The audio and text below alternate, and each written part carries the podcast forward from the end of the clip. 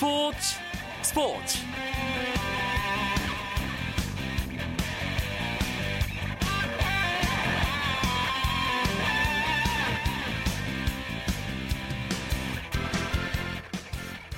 안녕하십니까. 월요일 밤 스포츠 스포츠. 아나운서 이광용입니다. 프로야구 가을 잔치. 이제 마지막을 향해 가고 있죠. 열기가 정말 뜨겁습니다. 이 시간 잠실 야구장에서는 삼성과 넥센의 한국 시리즈 5차전이 펼쳐지고 있는데요 양 팀이 2승 2패로 균형을 맞춘 가운데 다시 시작되는 새로운 3연전입니다. 현재 1대 0 넥센 히어로즈가 삼성 라이온즈에게 살얼음 리드를 지키고 있습니다. 삼성 라이온즈의 9회 말 공격이 진행되고 있는데요. 한국 시리즈 소식 잠시 후 월요일의 야구 이야기 야구장 가는 길 시간에 자세하게 알아보겠습니다. 프로농구 결과 살펴보는 시간도 준비하고 있습니다. 먼저 오늘 들어온 주요 스포츠 소식 정리하면서 월요일 밤 스포츠 스포츠 출발합니다.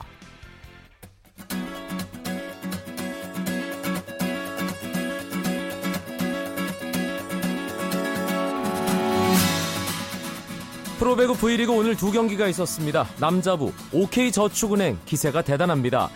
현대캐피탈과 오늘 경기를 했는데요. OK저축은행이 세트스코어 3대1로 이기고 시즌 전적 5승 1패, 리그 1위로 1라운드를 마쳤습니다. OK저축은행은 시몬과 송명근이 나란히 두 자릿수 득점으로 활약하며 승리를 이끌었는데요. 시몬은 후위 공격 11점, 블로킹 3개, 서브 득점 2개를 올리면서 3경기 어, 연속 트리플 크라운에 서브 득점 하나만 모자랐습니다. 여자부에서는 IBK 기업은행이 도로공사를 세트스코어 3대1로 이기고 2연패 늪에서 탈출하며 1라운드를 2위로 마쳤습니다. 기업은행의 데스티니는 26득점을 올렸고 박정화가 11점, 김희진이 10점으로 뒤를 바쳤습니다. 도로공사의 니콜은 양팀 합해 최다인 27득점을 하며 분전했지만 국내 선수들의 도움이 적어 패배를 막지 못했습니다. 한국 쇼트트랙의 간판인 심석희 선수가 시즌 첫 월드컵에서 이틀 연속 금빛 질주를 이어가며 네 번째 개인 3관왕에 등극했습니다. 심석희는 미국 솔트레이크 시티에서 열린 쇼트트랙 월드컵 1차 대회 둘째 날 여자 1000m 2차 레이스와 여자 3000m 계주 결승에서 연달아 금메달을 획득했습니다. 어제 여자 1500m에서 금메달을 딴 심석희는 1000m와 3000m 계주까지 석권하며 3관왕에 오르면서 산뜻하게 새 시즌을 시작했습니다. 남자 500m 결승에서는 한국 출신의 귀화 선수 빅토르 안이 가장 먼저 결승선을 통과했지만 중국의 우다진과의 몸싸움 과정에서 반칙 판정을 받아 실격했습니다. 하지만 빅토르아는 마지막으로 열린 남자 5000m 계주 결승에서 우승하며 500m 실격의 아쉬움을 지우고 어제 1000m 1차 레이스에 이어 2관왕에 올랐습니다. 잉글랜드 프로축구 프리미어리그 스완지 시티에서 활약하는 미드필더 기성용 선수가 풀타임을 소화하며 팀이 강호 아스널에게 2대1 역전승을 거두는데 힘을 보탰습니다.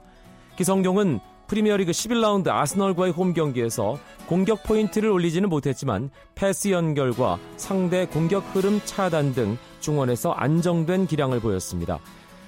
이 경기 이후 기성용은 국가대표팀에 합류해 요르단과 이란 원정 평가전에 나설 예정입니다.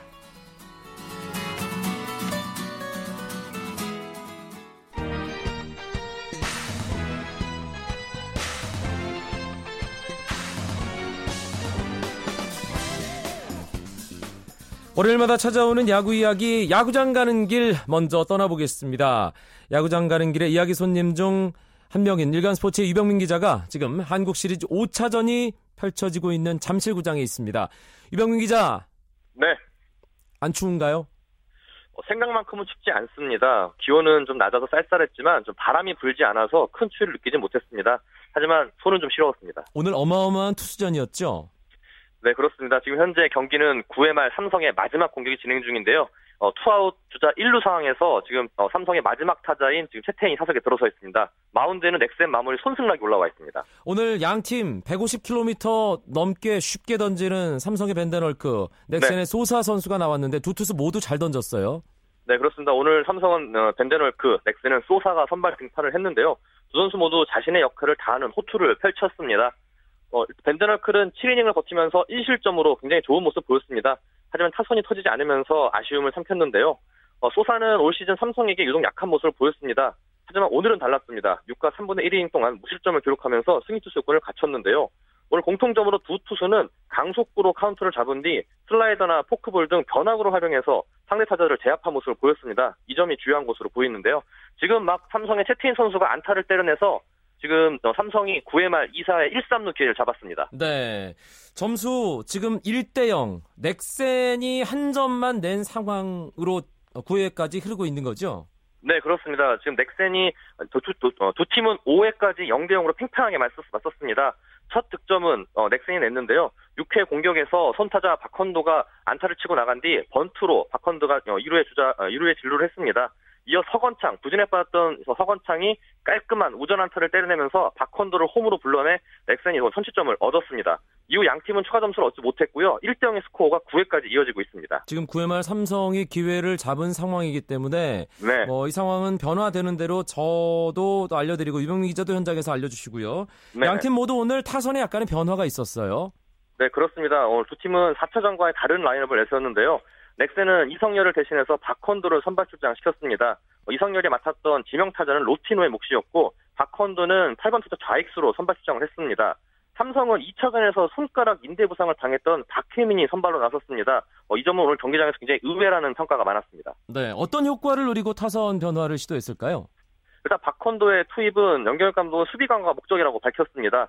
박헌도가 수비 범위가 넓은데요. 잠실구장 외야가 국내에서 가장 넓은 만큼 박헌도의 빠른 발을 이용한 수비를 좀 앞세우려고 한 것 같습니다. 그래서 박헌도는 수비는 물론 공격에서도 좋은 모습을 보였습니다. 특히 올 시즌 벤드널크를 상대로 홈런을 때린 적도 있었는데 아까 제가 앞서 말씀드렸듯이 박헌도가 선취점을 만들어내는 어, 안타를 때려낸 뒤 서건창의 적시타 때 홈을 밟아 현재 그 한 점의 주인공입니다. 오늘 경기 초반 양팀 우익수들의 멋진 수비도 볼거리였죠. 네, 그렇습니다. 약속이나 하듯이 넥센의 유한준, 삼성의 박한희, 양팀의 우익수가 모두 수비를 펼치면서 투수들을 도왔는데요. 먼저 호수비를 펼친 거는 유한준이었습니다.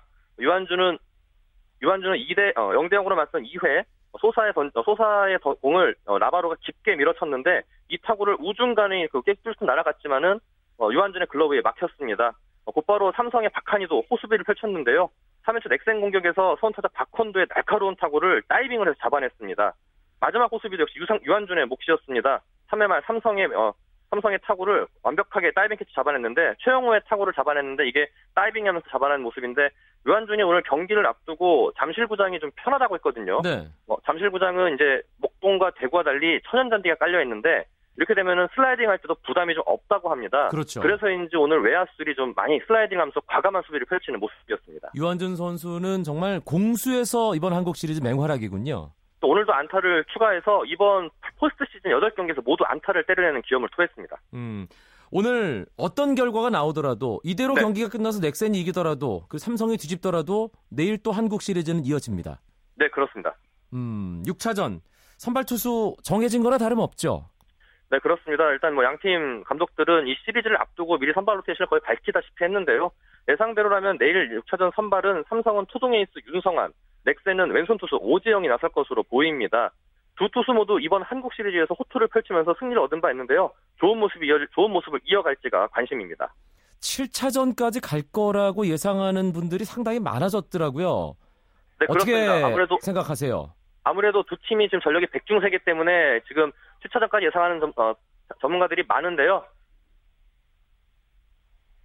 지금 삼성의 경기가 끝났습니다. 삼성이 아. 지금 9회 말에 끝내기 점수가 나오면서 점수를 어, 넥센에게 2대1 승리를 거뒀습니다. 최형우 선수의 2루타 성 타구가 나오면서 주자 2명 어, 불러들였고 경기가 끝나는군요. 네, 그렇습니다. 일단 최형우 선수가 1, 3루에서 손승락의 타구 어, 공을 날카롭게 받아쳐서 1루 어, 파울라인 안쪽으로 굴러 들어가는 어, 페어, 페어성 타구를 때렸는데요. 이때 주자 두 명이 모두 홈을 밟으면서 삼성이 2대 1로 끝내기 승리를 얻었습니다. 네, 8회 말에 삼성이 무삼 알루 기회에서 점수를 내지 못하면서 아, 넥센 쪽으로 경기가 기우는 것이 아닌가 싶었는데 아, 강정호 선수 9회 원아웃에서 나온 실책이 또 화근이 됐네요. 아무래도 지금 강정호 선수가 많이 지금 자책하는 모습을 보이고 있는데 그 수비가 어, 수비 실책이 지금 빌미가 돼서 역전 끝내기를 허용했기 때문에 강정호 선수로서는 좀 마음고생이 심할 것으로 보입니다. 네. 아, 한국 시리즈 일단 삼성이 오늘 중요한 경기 이기면서 3승 2패 네. 로 유리한 상황에서 내일 6차전을 맞게 됐다는 소식. 아까 7차전 얘기를 하셨는데 네. 유진일 감독은 오늘 경기를 앞두고 7차전까지 가는 걸 알면은 점쟁이라고 말해서 이렇게 많이 웃음을 줬습니다. 예. 일단 그리고 선수들은 또 승패 여부를 떠나서 7차전을 좀 바라는 모습인데요. 이유는 7차전에 시구자로 뉴욕 야키스에서 마무리를 허락했던 마리아노 리베라 선수가 시구자로 나설 예정이라는 얘기가 있기 때문인데 선수들은 승패를 떠나서 리베라의 투구를 한번 보고 싶다 이런 모습을 이런 마- 마- 많은 얘기를 했습니다. 음, 한국 시리즈 지금 한창 치러지고 있는데 네. 이 삼성과 넥센 두 팀을 제외하면 다른 구단들은 모두 마무리 훈련 진행 중이죠. 네, 지금 어, 내년 시즌 1군에 합류하는 KT까지 해서 8개 구단이 현재 마무리 훈련이 시작되고 있습니다. KT는 제주도, 롯데는 부산에서 훈련하고 있고 나머지 6개 구단은 모두 일본에서 마무리 훈련을 진행하고 있습니다. 그리고 메이저리그 진출 도전하고 있는 기- SK 금광현 선수의 몸값이 내일 공개된다고요. 네, 그렇습니다. 지금 이제 가장 관심사가 김광현의 해외 진출이 과연 성립되느냐 이것인데요. 일단 SK 메이저리그 진출을 선- 어, 선언한 김광현의 포스팅 몸값이 내일 오전 6시에 결정이 됩니다. 일단 SK 구단이 지난 1일 한국야구위원회에 그 메이저리그 포스팅을 요청을 했고 어, 에, 어, 메이저리그 사무국은 지난 6일 6일에 메이저리그 30개 구단에게 김광현을 공개 포스팅을 했습니다. 한국 시간으로 내일 오전 6시에 M- 어, 미국 구단 메이저리그 구단들은 김광현의 입찰에 참여할 수 있으며 공식 결과는 곧바로 어, KBO에 통보가 된 뒤 SK에 전달될 예정입니다. 2년 전에 류현진 선수 포스팅 과정이 있었기 때문에 뭐 기억하시는 분들도 계시겠습니다만 메이저리그에 진출하기 위한 뭐 일본이나 우리나라 출신 선수들의 포스팅 어떤 과정인지 다시 한번 정리를 좀 해주시죠. 일단 그 선수가 7년 동안 국내 무대에 풀타임을 뛰, 아, 7년 동안 국내 무대를 뛰게 되면은 FA 조, 어, FA로 해외 진출을 자격을 얻게 됩니다. 전제 조건은 구단의 동의 하에 이루어진다는 것인데요. 구단이 선수의 해외 진출을 동의를 하게 되면은 어, 한국야구위원회가 이 선수에 대한 어, 정보를 메이저리그 사무국에 보내게 됩니다. 그러면서 포스팅을 요청을 하게 되는데요. 메이저리그 사무국은 이 포스팅 요청을 받아들여서 메이저리그 30개 구단에게 이 선수에 대한 어, 포스팅을 공개적으로 어, 알리게 됩니다. 여기서 이제 각 구단들이 포스팅 금액을 입찰을 하게 되는데 이 가운데 가장 비싼 금액, 높은 금액을 써낸 메이저리그 구단이 그 한국 선수에 대한 그 포스팅 그 자격 조건을 갖, 갖게 되고 여기서 또 그 국내 구단 그 선수에 대한 소유권을 가진 국내 구단이 입찰 금액을 받아들이게 되면 그 선수의 미국 무대 진출이 성공 성, 성사되게 되는 것입니다. 김광현 선수 몸값과 관련해서는 어떤 예상들 나오고 있습니까? 일단 전문가들은 4, 5 선발로 이렇게 생각을 한다면은 천만 달러 안팎으로 본다고 이렇게 전망을 하고 있습니다. 김광현 선수가 선발이 아닌 불펜 투수로 간다면은 500만 달러 안팎의 포스팅 액수가 나올 것으로 현지에서 전망하고 있습니다.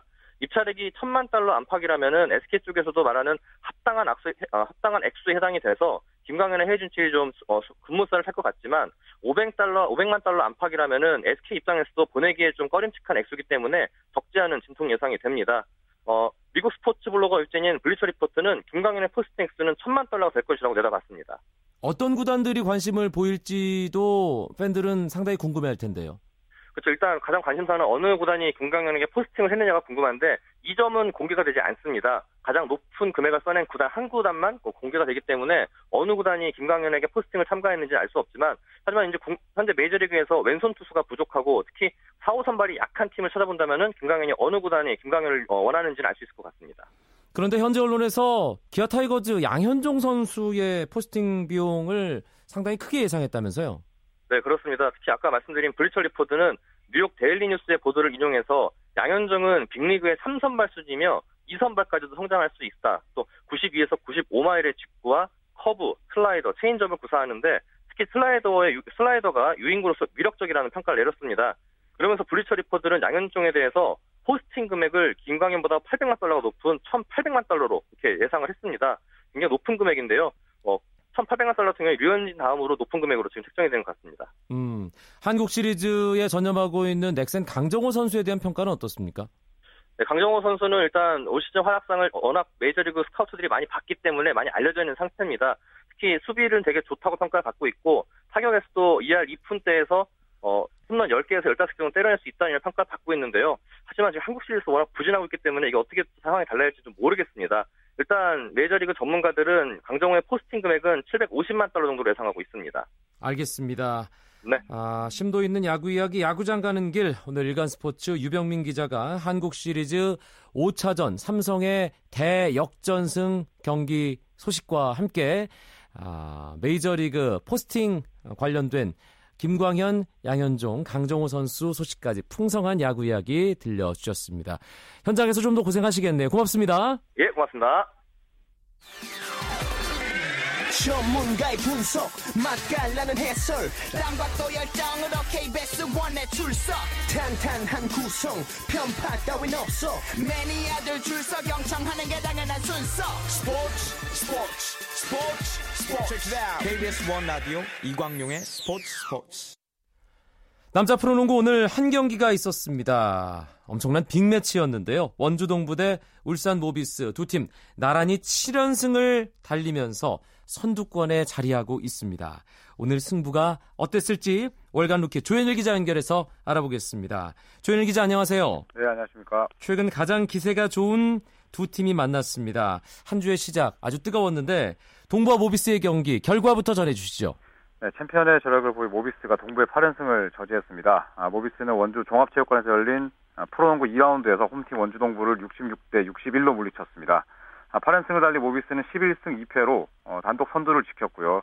8연승이 좌절된 동부는 9승 4, 패로 3위를 유지했습니다. 두 팀 역시 기대대로 치열한 승부를 펼쳤죠. 네, 양 팀은 4쿼터 중반까지 두 점 차 박빙의 승부를 펼쳤습니다.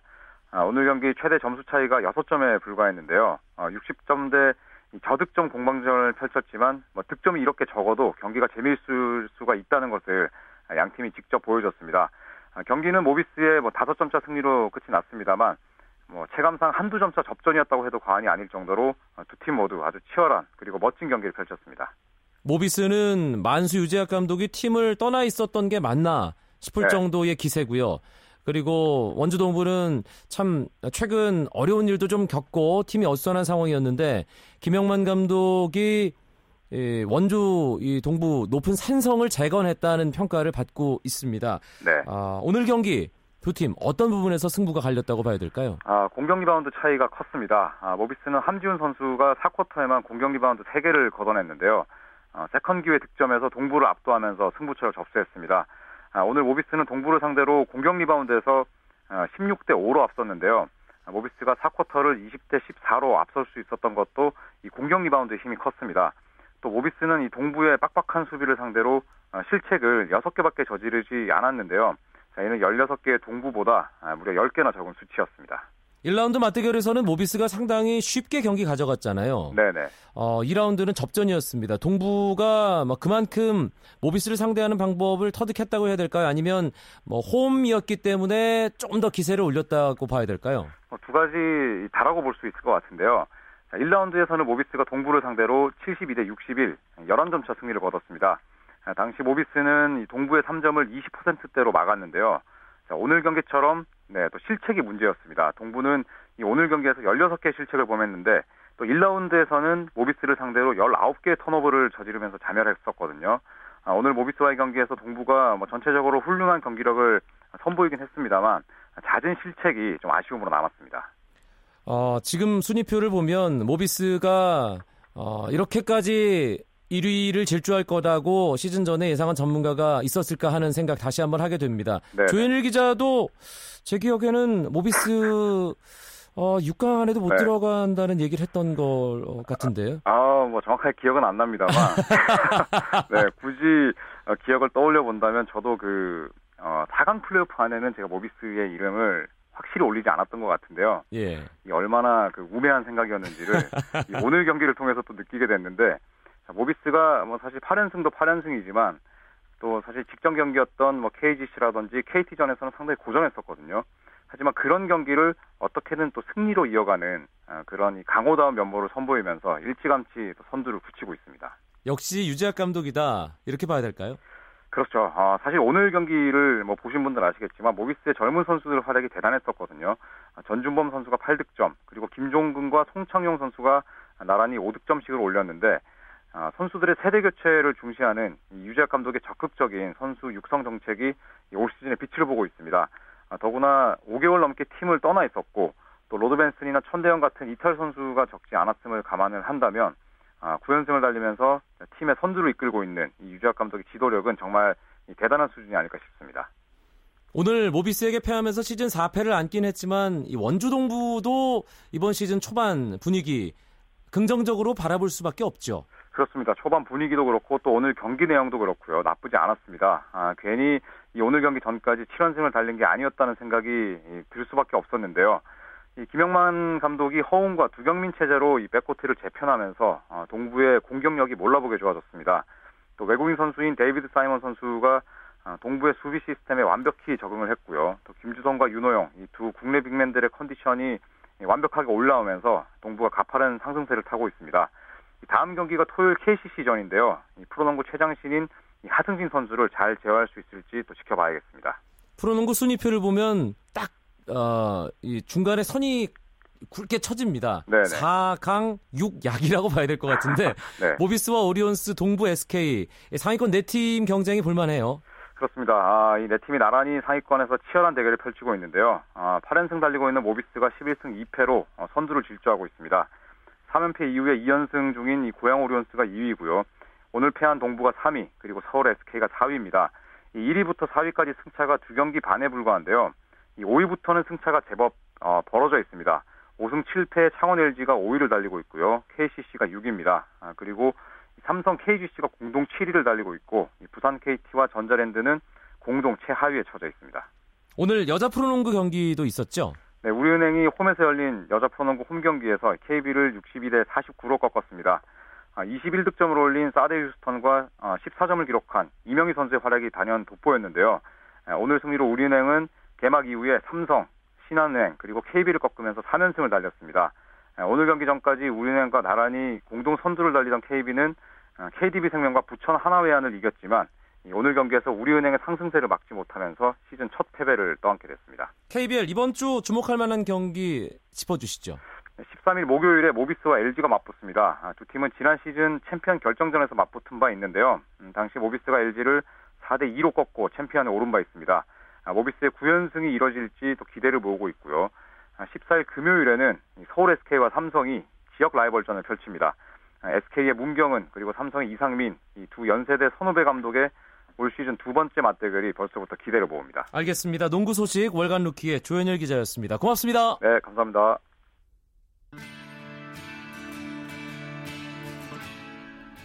프로야구 한국 시리즈 삼성의 대역전승 3승 2패 삼성이 한 발 또 앞서 나가게 됐습니다.